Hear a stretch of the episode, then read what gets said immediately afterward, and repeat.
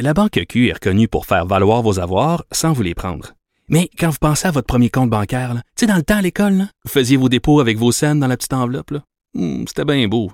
Mais avec le temps, à ce compte-là vous a coûté des milliers de dollars en frais, puis vous ne faites pas une scène d'intérêt. Avec la Banque Q, vous obtenez des intérêts élevés et aucun frais sur vos services bancaires courants. Autrement dit, ça fait pas mal plus de scènes dans votre enveloppe, ça. Banque Q. Faites valoir vos avoirs. Visitez banqueq.ca pour en savoir plus. Acheter une voiture usagée, ça peut être stressant, mais prenez une grande respiration. Et imaginez-vous avec un rapport d'historique de véhicule Carfax Canada qui peut vous signaler les accidents antérieurs, les rappels et plus encore. Carfax Canada. Achetez l'esprit tranquille. Solution à tout. Un adolescent de 17 ans poignardé. Une autre femme assassinée. Il est visé par des allégations d'inconduite sexuelle.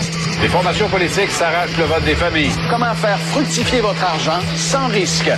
Savoir et comprendre les plus récentes nouvelles qui nous touchent.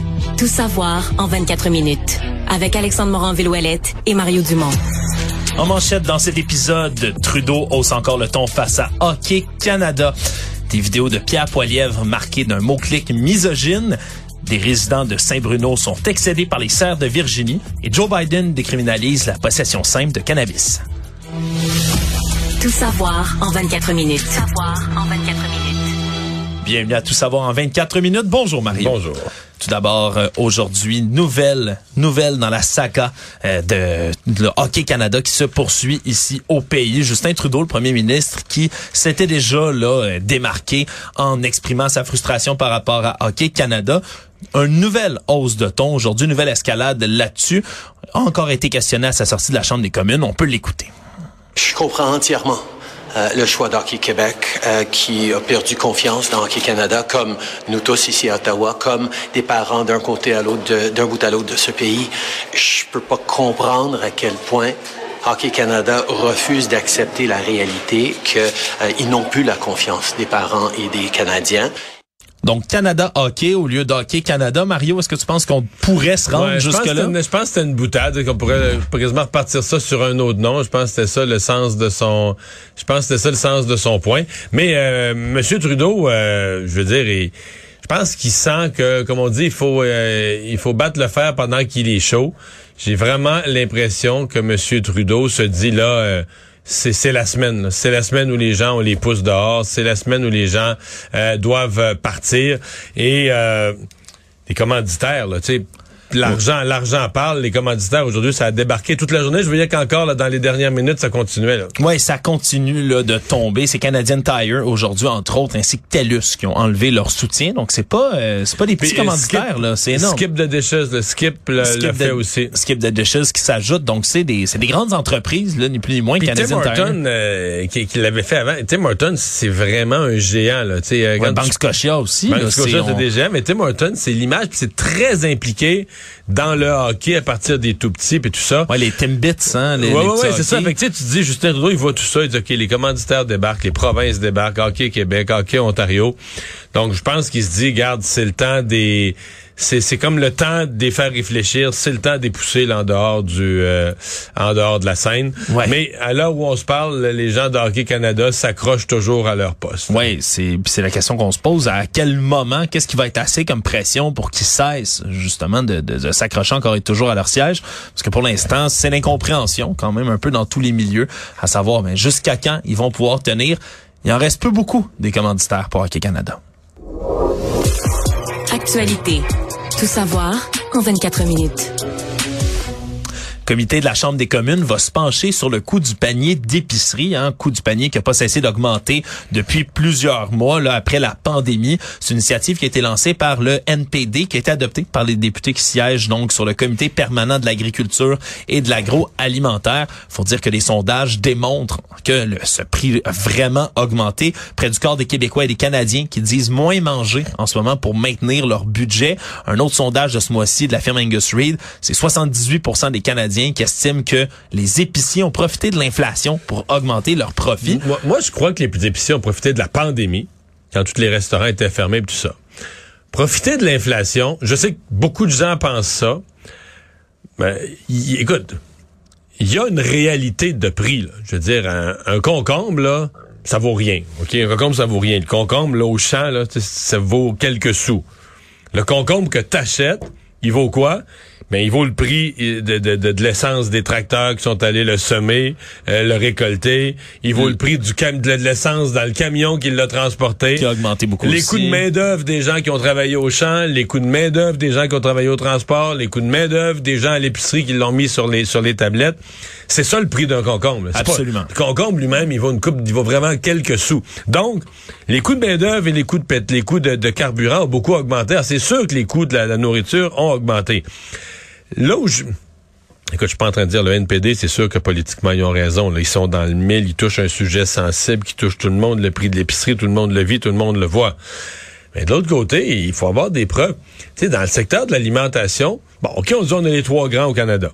IGA, euh, Sobeys, si tu veux, euh, Lobla, puis Metro. Mais là, là dans l'alimentation, maintenant, t'as Walmart, là. Excuse-moi, Walmart, c'est américain, c'est moi. Walmart n'est pas en et Walmart n'est pas en cartel avec les autres. Walmart amène une méga compétition. Puis là, t'as Costco à côté. Oui, qui, eux, peuvent se permettre d'y aller au gros, justement, parce qu'ils vendent d'autres produits. Mais qui jouent sur le prix aussi. Donc, c'est pour ça que tu dis, OK, euh, est-ce que quelqu'un pourrait vraiment dire, nous, on gonfle les prix parce qu'on veut, euh, on veut euh, essayer de, de, de, ramasser le consommateur, on veut saigner le consommateur, on gonfle les prix. Mais ce qui lève le questionnement, beaucoup, Mario, aussi, c'est que l'inflation est à peu près à 7% en ce moment, mais la hausse des prix à l'épicerie, moyennement, c'est 11% oui, donc un écart. Je le sais, mais c'est parce qu'il y a des choses. L'inflation à 7,7% c'est une moyenne. Par exemple, les vêtements ont très peu d'inflation. Parce que les, depuis, même depuis les années 60, les vêtements, là, c'est quelque chose qui coûte, ça coûte moins cher s'habiller aujourd'hui qu'en 1965. Le ben, ben, parce qu'on fait faire on a délocalisé les on a délocalisé dans des pays pauvres, puis tout ça, avec des technologies, puis des machines, puis tout ça. Fait qu'il y a des choses comme ça dont le prix augmente pas ou peu. Puis il y a d'autres affaires comme la nourriture où le prix augmente beaucoup. Mais, écoute, il y a sûrement pas de mal, il y a sûrement pas de mal à ce qu'un comité des communes questionne, questionne les géants de l'alimentation, vérifie leurs pratiques. C'est sûr que quand tu joues, quand il y a de l'inflation, quand tu joues avec les prix, tu peux en profiter de temps en temps pour aller te chercher une petite marge supplémentaire. Et ils font beaucoup d'argent. Mais de dire qu'il n'y a pas de concurrence ou que ça... Ben non, dans l'alimentation, il y a de la concurrence. Puis la, la rentrée dans le décor de Walmart, là, c'est de l'hyper-concurrence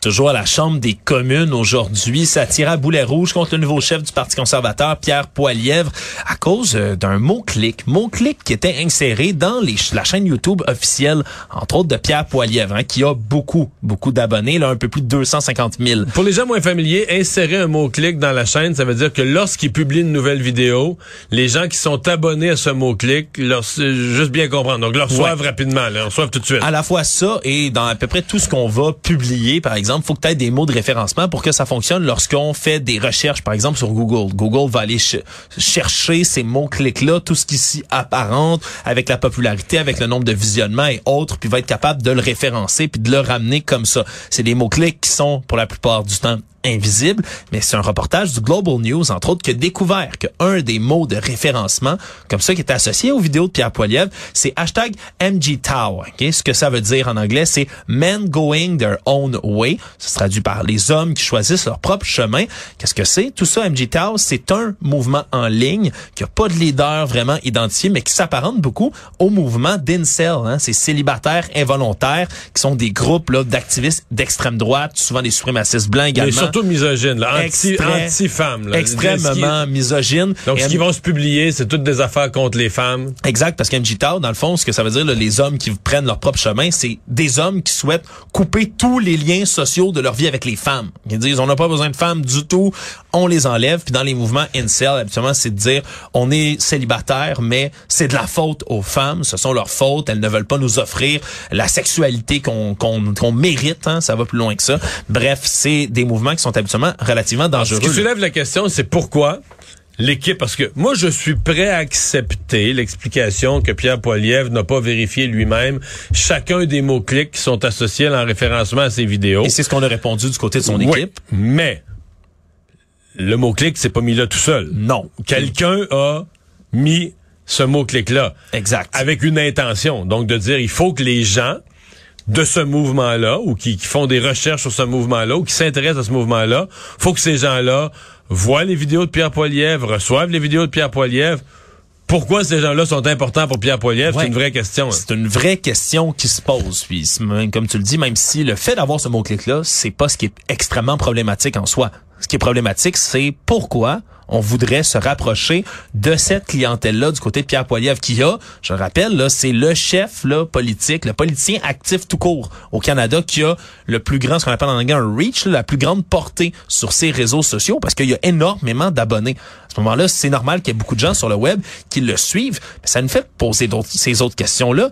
Est-ce que, encore une fois, Pierre Poilievre a des rapprochements trop, trop intenses avec une certaine frange complotiste, Euh, radicaliste, radicaliste sur les réseaux sociaux? Je faire entendre un extrait, Mario, un peu plus tôt cette semaine. Il y a un homme, Alex Jones, qui est un peu le- l'espèce de pape des complotistes euh, aux États-Unis, un homme qui est poursuivi là, pour des millions et des millions et des millions de dollars, entre Mais autres, pour des fausses informations, entre pour autres avoir sur, euh, nié des massacres aux États-Unis. Sandy Hook. Sandy Hook et autres, mais lui- lui qui est dans des théories du complot complètement farfelues depuis des années et des années.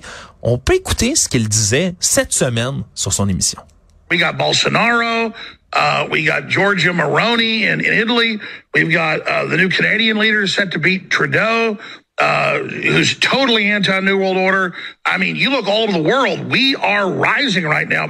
Il dit, on regarde partout autour du monde, nous sommes en train de, de nous relever. et là, il fait le liste des leaders à qui il peut se fier, lui. Ouais. Là. Jair Bolsonaro, leader euh, brésilien extrêmement controversé. On a Donc, la- il va probablement être battu aux élections dans trois semaines, mais il est encore là. Il est encore là pour l'instant, celui qu'on a baptisé le Trump de l'Amérique latine, c'est pas peu dire. On a également la nouvelle dirigeante en Italie, hein, qui est qualifiée de droite, voire d'extrême droite, là, qui va très loin dans certaines politiques identitaires. Et il nomme, sans le dire, sans dire son nom précis, Le, le nouveau leader canadien qui va battre Trudeau. qui est, ouais, qui s'enligne pour Fait battre ça, c'est Trudeau. c'est qui, d'après moi, c'est pas Jack Metzing dont il parle. Là. Non, il parle ben, du nouveau, surtout, Ouais, hein, ouais. c'est le mot à retenir. Pierre Poilievre, il dit, il est totalement anti-mouvement globaliste mondial. Le, le nouvel ordre mondial, New World Order, comme il le nomme, c'est un mouvement complotiste. là. C'est des gens qui pensent qu'il y a un nouvel ordre mondial qui est amené par des élites secrètes et cachées pour réduire en esclavage l'humanité. Et là, il dit, il est totalement anti-New World Order, lui, ce nouveau leader. C'est pas, euh, c'est pas de sa faute. C'est Pierre Poilievre directement s'il se fait nommer par Alex Jones, mais Non, il a- fait il qu'il le Il soit, a sûrement pas demandé à Alex Jones de le nommer, on pense pas, mais, mais, c'est quand même bizarre. C'est quand même bizarre que cet homme-là, qui est extrêmement complotiste et des extrêmement radical, nomme comme si c'était son grand allié puis quelqu'un qui allait aider leur mouvement dans le futur. Disons que ça fait pas mal de couches là, qui se rajoutent dans le dossier de Pierre Poilievre. Tout savoir en 24 minutes. Il y a un programme qui va prendre jour dans les écoles qui avait été délaissé pendant le temps de la pandémie. C'était censé arriver beaucoup plus tôt, mais qui fait son entrée bientôt dans les écoles du Québec. Programme de brossage supervisé des dents. Hein? On parle d'un deux minutes où les enfants doivent être au lavabo, deux par lavabo, se brosser pendant deux minutes de temps. Faut pas que les brosses à dents se touchent. Tout un programme. Faut se laver les mains avant, faut se laver les mains après. Il y a toute une, il y a une procédure complexe Ouais. sous la supervision. Des éducateurs, des éducatrices et des professeurs dans les écoles. Et c'est là que ça accroche. Parce que même si, Mario, on va s'entendre, personne n'est contre le fait d'avoir une bonne hygiène dentaire. Le problème, c'est que déjà qu'il y a une pénurie de professeurs, d'enseignants, de personnel scolaire. Déjà qu'ils se plaignent d'en avoir par-dessus les oreilles de tâches, d'avoir ouais, d'avoir une charge d'élèves trop nombreux à surveiller. Mais c'est un, euh, on, ces- ceux-ci ont appris qu'ils vont devoir gérer ce programme donc de brossage de dents supervisé et ça met beaucoup de grogne dans le réseau scolaire en ce moment. On dit que des éducatrices en ce moment là, doivent prendre 20 élèves ordinairement, doivent en superviser 30 parfois lorsqu'il y a euh, un de leurs collègues qui n'est pas là. Donc ça ferait hey, des dizaines d'élèves à surveiller. C'est même difficile à imaginer. Je pense à un- une éducatrice. Mettons, mettons, oublions le groupe de 30 et qu'il y a un groupe de 20. Mais là, c'est 10 gars, 10 filles. Ouais. Fait que là, déjà, t'es dans deux salles de bain, t'es déjà dans le trouble. Faut que tu cours d'une à l'autre. Ouais. Puis, puis, superviser, c'est superviser. Il faut que tu sois là. Mais là, mettons, la plupart des salles de bain, t'as t'as peut-être des grosses écoles, mais t'as bien des salles de bain, c'est tout petit. Puis là, mettons que t'as deux lavabos. Ben, là, tu peux juste en avoir quatre qui le font en même temps, du côté des gars, du côté des filles. Puis là, là, je suis dans le scénario où les jeunes, ils niaisent pas, ils font pas de conneries. Ils se lancent pas de l'eau dans Ils se lancent de ça, là, ils ils échappent pas leur Là, brosse à je- dentaire, sinon faut l'acheter. Non, faut jeter la brosse à dents, ça tombe à terre. Euh, Il y a peut-être aussi, parce que si tu fais ça sur sur l'heure du dîner. Des fois, les heures du dîner sont pas si longues. Il y a déjà une cohue aux toilettes de gens qui vont vraiment à la salle de bain. Là. Ouais, on parle de 30 minutes des fois pour dîner dans certains établissements, c'est pas long. Fait que je comprends, je suis pas toujours d'accord avec les syndicats de profs, mais dans ce cas-ci, je me dis, mais quel bordel, quelle tâche on vient de leur mettre. Euh, complexe, une affaire. Juste mettre la, juste mettre la pâte à dents, sa brosse à dents, ça a l'air d'une. Je, lisais, tu dis ok, ça a déjà l'air d'une tâche. Juste faire ça. L'ancien, l'ancien moniteur de camp de jour en moi, Mario, qui en a géré des groupes d'élèves comme ça par dizaines, là, et, est complètement serré. Moi, j'étais à l'envers là d'entendre ça. Je fais oh mon Dieu, combien vont oublier leur brosse à dents là-dedans?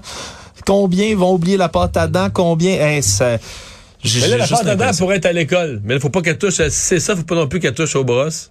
Non. Bon. Non, c'est pas simple. Et euh, ben, il y, a une question philosophique aussi. Est-ce que on dit ben là c'est parce qu'il y a certains parents qui le feraient pas, mais certains parents le feraient pas. Parce que, ben, si, parce que si des parents euh, lavent pas leur enfant, est-ce que l'école va donner le bain? Tu sais, ça s'arrête tout, là. Euh, si, si des parents font pas couper les cheveux à leur enfant puis qu'ils les ont d'en face, est-ce que la prof va prendre une paire de ciseaux pour les couper?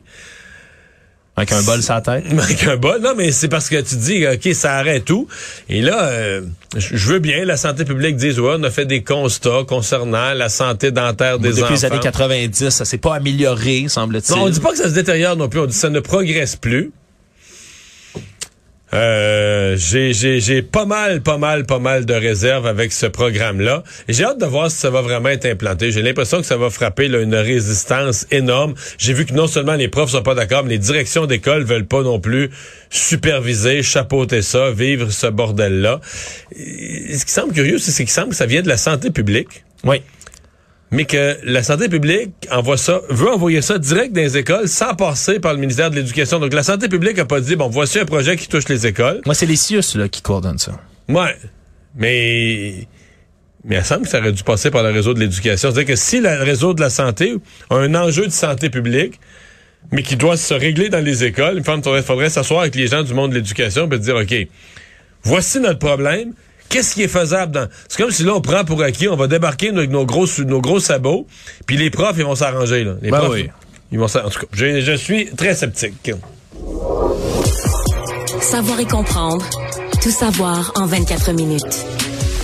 On se transporte à Saint-Bruno de Montarville, municipalité que tu connais bien, Mario, euh, dans laquelle il y a des euh, voisins du parc national, un beau parc national du Mont-Saint-Bruno, qui sont exaspérés. Il y a Madame euh, Goldwater qui appelle sur oh, la ligne. On va la prendre tout de suite. ouais, qui appelle parce qu'on va parler de serres. On parle de serres de Virginie ici, qui sont exaspérés, les voisins du parc national, parce que ces serres en question viennent saccager leur cours au grand complet. C'est déjà que les serres, ça s'attaque au, entre autres au cèdre, hein, au haies de cèdre, ça raffole de ça. Mais maintenant, on dit c'est les plantes en général, les légumes dans le jardin, mais plus loin que ça, des hostas, des tulipes, des rosiers même, alors qu'on a suggéré, là, on dit que dans les pépinières aux alentours, on demande de plus en plus des plantes qui sont pas nécessairement comestibles pour les serres, des rosiers, des plantes à épines, mais ça semble pas décourager des serres qui sont véritablement affamées. On dit que dans le parc...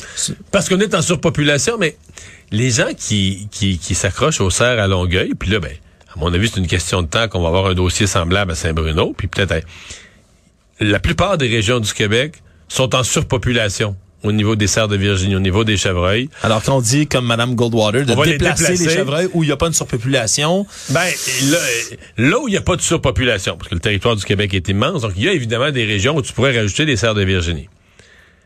Quelle est la particularité de ces régions? Elles sont loin. Elles sont loin et elles n'ont pas la maladie de Lyme. Or, les, les, les cerfs de Virginie, les chevreuils, par exemple de Longueuil, ouais, de sont potentiellement porteurs, sont dans une zone où...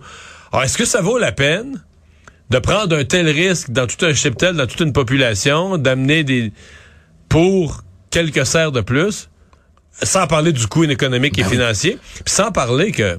Excuse-moi d'être plate, là, mais une fois que t'es rendu, une fois, mettons, tu le dompes dans le bois bien loin, là, la SPCA et puis là, là il y a peut-être une population, tu viens, tu viens peut-être de le domper, un cerf pas du tout habitué à des prédateurs, dans une population où les coyotes attendent en arrière de l'arbre que le truck reparte, là. Ben oui, avec des le couteau et la fourchette, comme dans les Looney Tunes, là. Fait que là, tu comprends, toi, tu vas avoir dépensé euh, 25 000 de fonds publics, 50 000 pour déplacer un chevreuil. Qui va se faire manger en 10 minutes. Pour amener un lunch aux coyotes du coin, là. C'est une question qui se pose. Ou au loup, au loup, là, dans certaines autres régions. Surtout que, en ce moment, ces cerfs sont, c'est tellement une surpopulation. On dit que c'est à peu près 5 cerfs par kilomètre carré qu'il doit y avoir habituellement. Dans le parc, c'est 15 cerfs au kilomètre carré. C'est trois fois plus. Donc, on a un problème de surpopulation et ces cerfs-là, mais ont mangé, dévasté la végétation, littéralement dans le parc, se rendent sur les terrains des gens, pas parce qu'ils trouvent ça plaisant, mais parce qu'ils ont faim, ont besoin de nourriture et donc vont, vont dévaster toute la végétation qui est sur place. Ils sont vraiment, vraiment euh, affamés. Comme tu fais bien de parler de coyotes puis de loups, Mario, parce que ce sont les principaux prédateurs de ce genre d'animaux-là. Et comme en zone urbaine, il y en Et a moi, presque plus. oui, mais moi, j'ai suggéré de ramener des loups à Longueuil C'est une bonne idée. pour rééquilibrer la population et les résidents de Longueuil sont vraiment opposés à ça. Bon, ben, Je sais pas pourquoi. ben, c'était- J'ai sondé, là. Moi, fonctionne pas. Moi, je Mario, voulais, ça. moi, je voulais aider, je voulais rendre service. J'ai dit, regarde, là, on, on veut pas abattre des chevreuils, mais on va, on va faire une régulation de population par la nature. Faudra amener quelques loups. Ça pourrait bien se faire. Mais non, c'est une idée fort mal reçue à Longueuil. Fait que finalement, c'est peut-être, pla- c'est peut-être plus simple l'abattage. Économie. Aujourd'hui, le gouverneur de la Banque du Canada a affirmé que de nouvelles hausses de taux d'intérêt vont être nécessaires pour baisser l'inflation, même si on voit qu'il y a un ralentissement économique qui se pointe à l'horizon. Dans l'immobilier, en tout cas, les chiffres, ça a planté un peu de temps, là. Ouais, ça a planté en peu de temps et donc on, on réfléchit à certaines mesures pour continuer de freiner, de juguler cette inflation. On a déjà relevé le taux directeur, on se rappellera au Canada ici à cinq reprises depuis le mois de mars. Prochaine politique monétaire qui pourrait être annoncée le 26 octobre. Mario, à quoi tu t'attends toi? Je m'attends à une autre hausse, mais plus des, plus des coups de jarnac, plus des trois quarts de point, là. Je m'attends à ce qu'on ait une, une simple hausse normale d'un quart de point. Se monter plus et raisonnable. avec- dans l'année, il reste deux occasions. Le 26 octobre, puis l'autre après, ça va être les premiers jours de décembre. Au maximum, on pourrait avoir deux fois un quart de point, ce qui ferait un autre demi-point, mais ce qui est quand même beaucoup, là, parce que Ouais. c'est cumulatif là, sur l'année. Peut-être même pas. Peut-être juste une des deux fois. Là. Les- euh, dans les deux annonces de la fin de l'année, pourrait y en avoir juste une fois un quart de point. Ouais, juste avant Noël, peut-être donner un petit, un petit congé, un petit break. Donc, ce sera à voir, mais euh, je ne pense plus sincèrement qu'on va avoir les... On a eu le trois coups de jarnac en très peu de temps. Et je regardais les chiffres sur l'immobilier, tu te dis, OK, est-ce que... Parce que quand la banque augmente de trois quarts de point, puis six semaines plus tard, un autre trois quarts de point, en six semaines, là, t'as aucunement le temps de constater les effets de ta hausse précédente. T'as pas Non. le temps d'avoir l'effet sur l'économie, les changements de comportement des Ça va- ça va consommateurs. vite, là, ça et va que- vite. Et que Statistique Canada ait mesuré les, les effets des changements de comportement des consommateurs. Donc, t'as envoyé un coup de jarnac, puis là, six semaines après, un autre hausse des taux d'intérêt, un autre coup de jarnac. Euh, donc, je, bon, je suppose que la banque faisait ça pour corriger son erreur. Elle avait été beaucoup trop lente à commencer à hausser les taux d'intérêt. On aurait dû commencer six mois avant. On aurait pu y aller beaucoup plus graduellement, ce qui aurait été mieux. Mais euh, je ne pense plus qu'on va avoir, à moins que à moins que l'inflation nous joue des tours puis reparte complètement hors contrôle. Mais sinon, je pense plus qu'on va avoir ce genre de ce genre de hausse abrupte. Le monde. Aux États-Unis, le président Joe Biden a annoncé aujourd'hui vouloir effacer toutes les condamnations fédérales pour simple détention de cannabis. Donc, la possession simple a dit que ça fait trop longtemps qu'il y a des gens qui sont en prison pour avoir utilisé de la marijuana à une époque où maintenant, il y a plusieurs États, même aux États-Unis, qui ont légalisé la possession, même la vente de cannabis pour des euh, raisons récréatives. Donc, on a changé l'époque, dit Joe Biden va a un plan plusieurs étapes qu'il veut implanter pour faciliter justement et pardonner, surtout des pardons qui vont être octroyés à des gens qui sont emprisonnés comme ça pour possession simple de cannabis. Il risque d'y avoir des gens, par contre, dans l'opposition républicaine est-ce- qui vont crier. Mais est-ce qu'un jour, il y aura légalisation dans tout le pays? Je sais pas. Je pense pas. Pas demain matin. Il y a des États où c'est difficilement envisageable. difficilement envisageable. là. Comme je dis, c'est les républicains vont monter aux barricades assez vite. Merci déjà qu'ils accusent les démocrates, le président Joe Biden, de tous les maux, d'avoir détruit le pays, d'inviter presque le satanisme dans certains milieux, dit-on, aux États-Unis, de vouloir légaliser de la drogue comme ça au niveau fédéral. Ça reste quelque chose qui serait assez difficilement là, menable du côté de Joe Biden. Et pour finir euh, rapidement, il y a un tueur en série, semble-t-il, qui serait en Californie, qui est recherché par la police. On dit qu'il y a au moins cinq victimes qui ont été faites. On a déployé là, le vidéo, l'image d'un tueur ou du présumé tueur, un homme habillé en noir. On voit pas son visage, image pixelisée, boite un peu. Difficile de savoir s'il s'agit véritablement là de l'individu. Mais, il, a fait quoi comme victime à date là? On parle de cinq victimes, trois personnes qui seraient entre autres des euh, itinérants qui auraient été abattus. On dit que c'est des preuves balistiques qui permettent de relier les crimes les uns entre les autres. Surtout que ça s'est passé à Stockholm, dans cette municipalité du nord de l'État, et tout ça dans les trois derniers mois. Et donc, on pourrait être lié même à un sixième homicide dans la ville d'Auckland, qui est à 80 km environ de Stockholm. Bref, à un moment où les, les, séries sur les tueurs en série, entre autres sur Netflix et autres, sont de plus en plus populaires. Disons que ça fait froid dans le dos comme ça de voir qu'il y aurait peut-être un tueur en série en liberté dans les rues de Californie. Résumer l'actualité en 24 minutes, c'est mission accomplie.